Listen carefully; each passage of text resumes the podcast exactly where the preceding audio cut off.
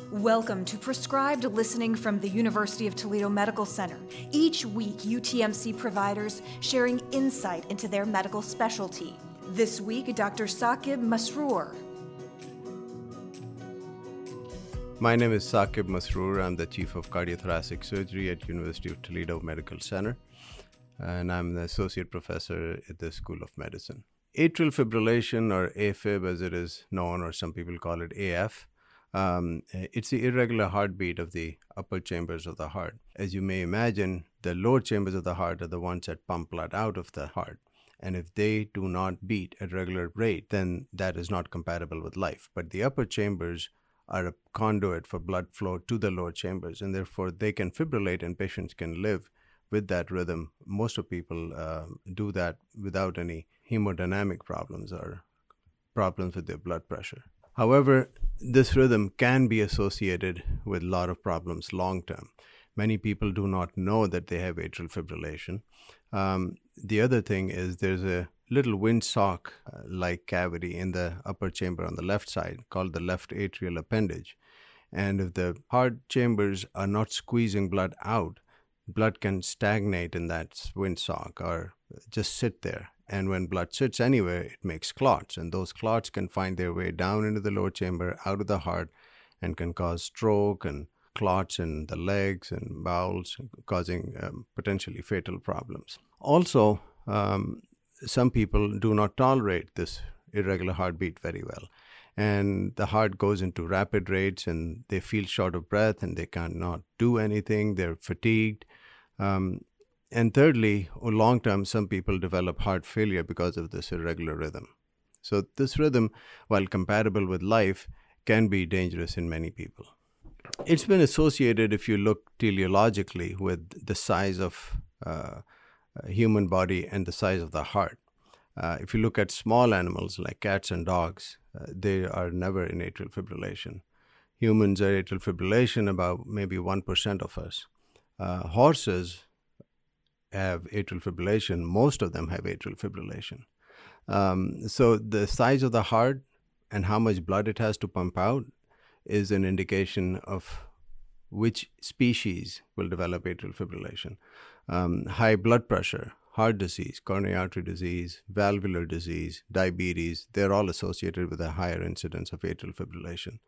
Um, and also, obstructive sleep apnea uh, is associated with uh, atrial fibrillation asymptomatic or ones don't have symptoms. Um, they really don't know atrial fibrillation until they go into the hospital for some other reason, or the, they develop a sudden stroke and they find out that they have atrial fibrillation. Uh, but the ones that do develop symptoms, the most common symptoms are shortness of breath, fatigue, not being able to do as much as they used to do. There are two things when you talk about treating atrial fibrillation. One is treating the rhythm, making the person not stay in atrial fibrillation anymore. And the other is to prevent the complications associated with AFib. So, antiarrhythmic drugs are not very good at maintaining rhythm long term. Uh, part of the problem is they can have adverse effects and patients may, may not tolerate. So even if they work, patient gets irregular other other irregular rhythms or uh, uh, they have other toxicity or adverse effects related to it, and they cannot take those drugs long term. Uh, so, antiarrhythmic drugs are not very helpful in keeping the person in sinus rhythm. Beta blockers is a class of medicine that slows down the heart rate. So, patients who have AFib associated with rapid heart rate, they can benefit um, by uh, slowing down their heart rates. So, that's symptomatic treatment. That's not treating atrial fibrillation. The other complication, as I mentioned earlier, is um, the risk of making clots inside the heart, and which can go and cause stroke. To prevent that, traditionally, for many years, the treatment has been blood thinners. So you keep the blood thin so it doesn't clot. And traditionally, that has been better than no blood thinners in reducing the risk of stroke, although it comes at a risk of bleeding complications. But that's been how people have managed this for a long time. The history of interventions for treatment of AFib really goes back to the surgery for atrial fibrillation. Uh, Dr. Cox uh, did a lot of research and developed a procedure which went through many iterations and became the Cox Maze procedure, where um, you'd stop the heart and cut the upper chambers into different pieces and then sew them back again. The idea being that the scar that forms as a result of those cuts prevents the spread of these irregular rhythms and treats atrial fibrillation. Uh, and that has been the gold standard for the treatment of AFib since the early 90s. However, as you can imagine, it's a big operation.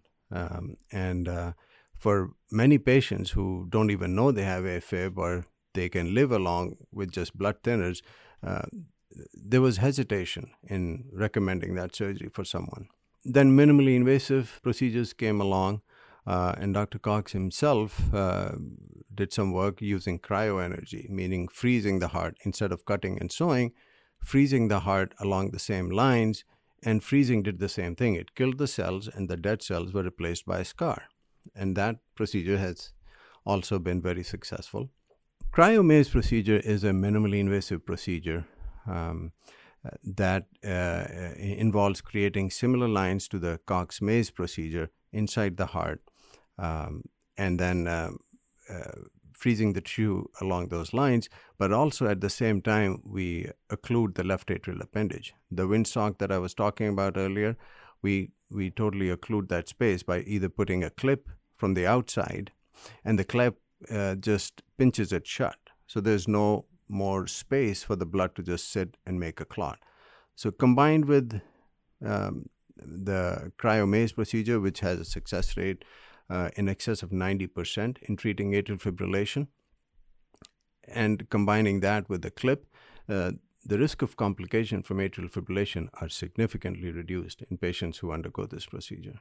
So, we've done this procedure for a number of years, uh, and I've uh, been involved in it for more than more than 15 years, and um, pretty much anyone who has symptoms from atrial fibrillation and is unable to be treated uh, with antiarrhythmic drugs or cardioversions, which is uh, cardioversion is basically you. Uh, uh uh, you, give deliver a DC electrical shock that resets the heart rhythm and many times atrial fibrillation in its early stages of development can be converted into sinus rhythm. Atrial fibrillation can be treated with cryomaze in most patients, except in the very elderly and frail, um, and especially people who um, cannot take blood thinners for other reasons. Um, I know some police officers developed atrial fibrillation and they didn't want to take blood thinners, they would be given a desk job. Um, pilots, um, so certain professions, even if they're low risk, um, they prefer to have not be in sinus rhythm because that's a uh, that's a problem for them keeping their job. We really consider it for many patients who have symptoms of heart failure or decreased heart function or who are symptomatic and are not able to maintain their endurance capacities because of AFib are candidates for this. Um, and then uh, around 1995 and later on, some research was done using catheter ablations. That procedure has evolved over time. The technique and the lesion sets, the lines that they make in, in the cath lab um, by the uh, electrophysiologists, have evolved over time, and the success rate of that procedure has improved. That is for a subset of patients who are more likely to benefit from that not every patient is a candidate for procedure. So that is a catheter ablation for atrial fibrillation using most of the time radio frequency ablation. Um, more recently, um, cryo balloons have been used, uh, which are similar to the catheter ablation, except um, instead of uh, using catheters to burn the tissues around, the cryo balloons freeze the tissues and try to recreate uh, the effect of scarring as we did in the surgical cryomaze procedure. Catheter ablation is a um, safe procedure. Um, as I mentioned, the uh, procedure itself has undergone some iterations, and now it's it's, it's very safe. Um, but it's uh, it's uh, relatively useful in uh, people with paroxysmal atrial fibrillation. Paroxysmals uh, AF patients are those who have episodes of AFib which don't last very long and then they can convert. But during those, those paroxysms, they're very symptomatic. Um, usually it is understood that that is an earlier stage of AFib. If it stays on over a long time, they become permanent or chronic atrial fibrillation. Um, and persistent or chronic atrial fibrillation is one that stays in atrial fibrillation and can be treated with either catheter or surgical ablation. Um, the third type of atrial fibrillation is permanent atrial fibrillation, which is ones who do not respond to any intervention. So that is something that we don't really know until we've done a procedure. Uh, so permanent AF patients, we don't really know who they are until we do an intervention on them. But of the two, paroxysmal and persistent atrial fibrillation patients, paroxysmals often have very high success rates with catheter ablation, um, up to 80%, or some people say more, but 70 to 80% or more success in atrial fibrillation. The persistent atrial fibrillation people, especially those with morbid obesity or who have been in AFib for a long time, they don't have such high success rates. Their success rates with, with catheter ablation may be less than 50% or 40%. Um, whereas in surgical cryomaze procedure, even those patients have very high success rates in excess of 80 85%. Uh, so catheter ablation is very useful. Uh, it's less invasive. It takes a longer time, um, but it's less invasive. Uh, you're going through a groin, uh, whereas in uh, cryomaze procedure, it's a little more invasive uh, because you have to be on heart lung machine through the groin and you have a small incision between the ribs on the right side and you have to be in the hospital three to five days uh, typically. Uh, but catheter ablation you're in the hospital maybe a day or two. So the idea of preventing clot formation in the left atrial appendage um, and how to prevent that one was to give blood thinner so the blood doesn't clot. But as i said it's associated long term with bleeding problems. So the idea was to fill that sac and prevent and obliterate the space. So Watchman device is a little inverted umbrella. Basically, it obliterates the, the windsock deformity. Uh, but there's a foreign material sitting inside, so you have typically the FDA guidelines say you have to take blood thinners for 45 days until a smooth inner lining forms on the Watchman device, and the fabric of the Watchman device is not exposed to blood anymore. After that, blood thinners can be stopped, and, and that has been shown to be equivalent to taking blood thinners. Um, uh, there's lower risk of bleeding after Watchman device implantation, um, and it is, uh, like I said, it has similar success rate in terms of long-term stroke rate as uh, taking blood thinners. It's approved for uh, patients who cannot take blood thinners or have contraindication or adverse reactions to blood thinners. While the Watchman device sits inside the windsock, the left atrial appendage, and obliterates it. The atrial clip is uh, literally just a clip that goes from outside and pinches the atrial appendage shut right at the base. So there's nothing sitting inside the heart. Um, there's no foreign material inside the heart, and you don't have to take blood thinners because there's no foreign surface exposed to blood. And uh, we can do it with a keyhole incision. Um, basically it's not an incision just three ports and uh, it's relatively straightforward and easily tolerated by people. Typical length of stay in the hospital is about a day or two or at most three days. Um, the only problem with that procedure is people who've had previous heart surgery they have scars around the heart and those are not a candidate for uh, the left atrial appendage clip the Watchman device is actually a good option for those patients because you don't have to worry about the outside scar. You just go inside and deploy the Watchman device. So um, every device has its own strengths and weaknesses, and the doc and we can choose which one is best for which patient. Uh, th- there's a rare type of patient who cannot take blood thinners at all. Um, if is called uh, cerebral amyloid for those, again, Watchman device would not be an option because during the procedure you have to take blood thinners. People who've had previous heart surgery cannot have the clip, so Watchman device is a good option for them. People who've had acute stroke because of atrial fibrillation, um, the neurology literature says that they're at high risk for having another stroke in the first four weeks after the first stroke. That is the time again where uh, Watchman device is a higher risk because of blood thinners, whereas we can perform the clip procedure on those patients. Uh, if they're reasonably recovered and reasonably good candidates after the first stroke and it's not catastrophic, then we can prevent future problems uh, by doing the, the clip procedure uh, early after stroke. So those are the, uh, some of the uh, benefits. Plus, some people don't feel comfortable having something inside their heart.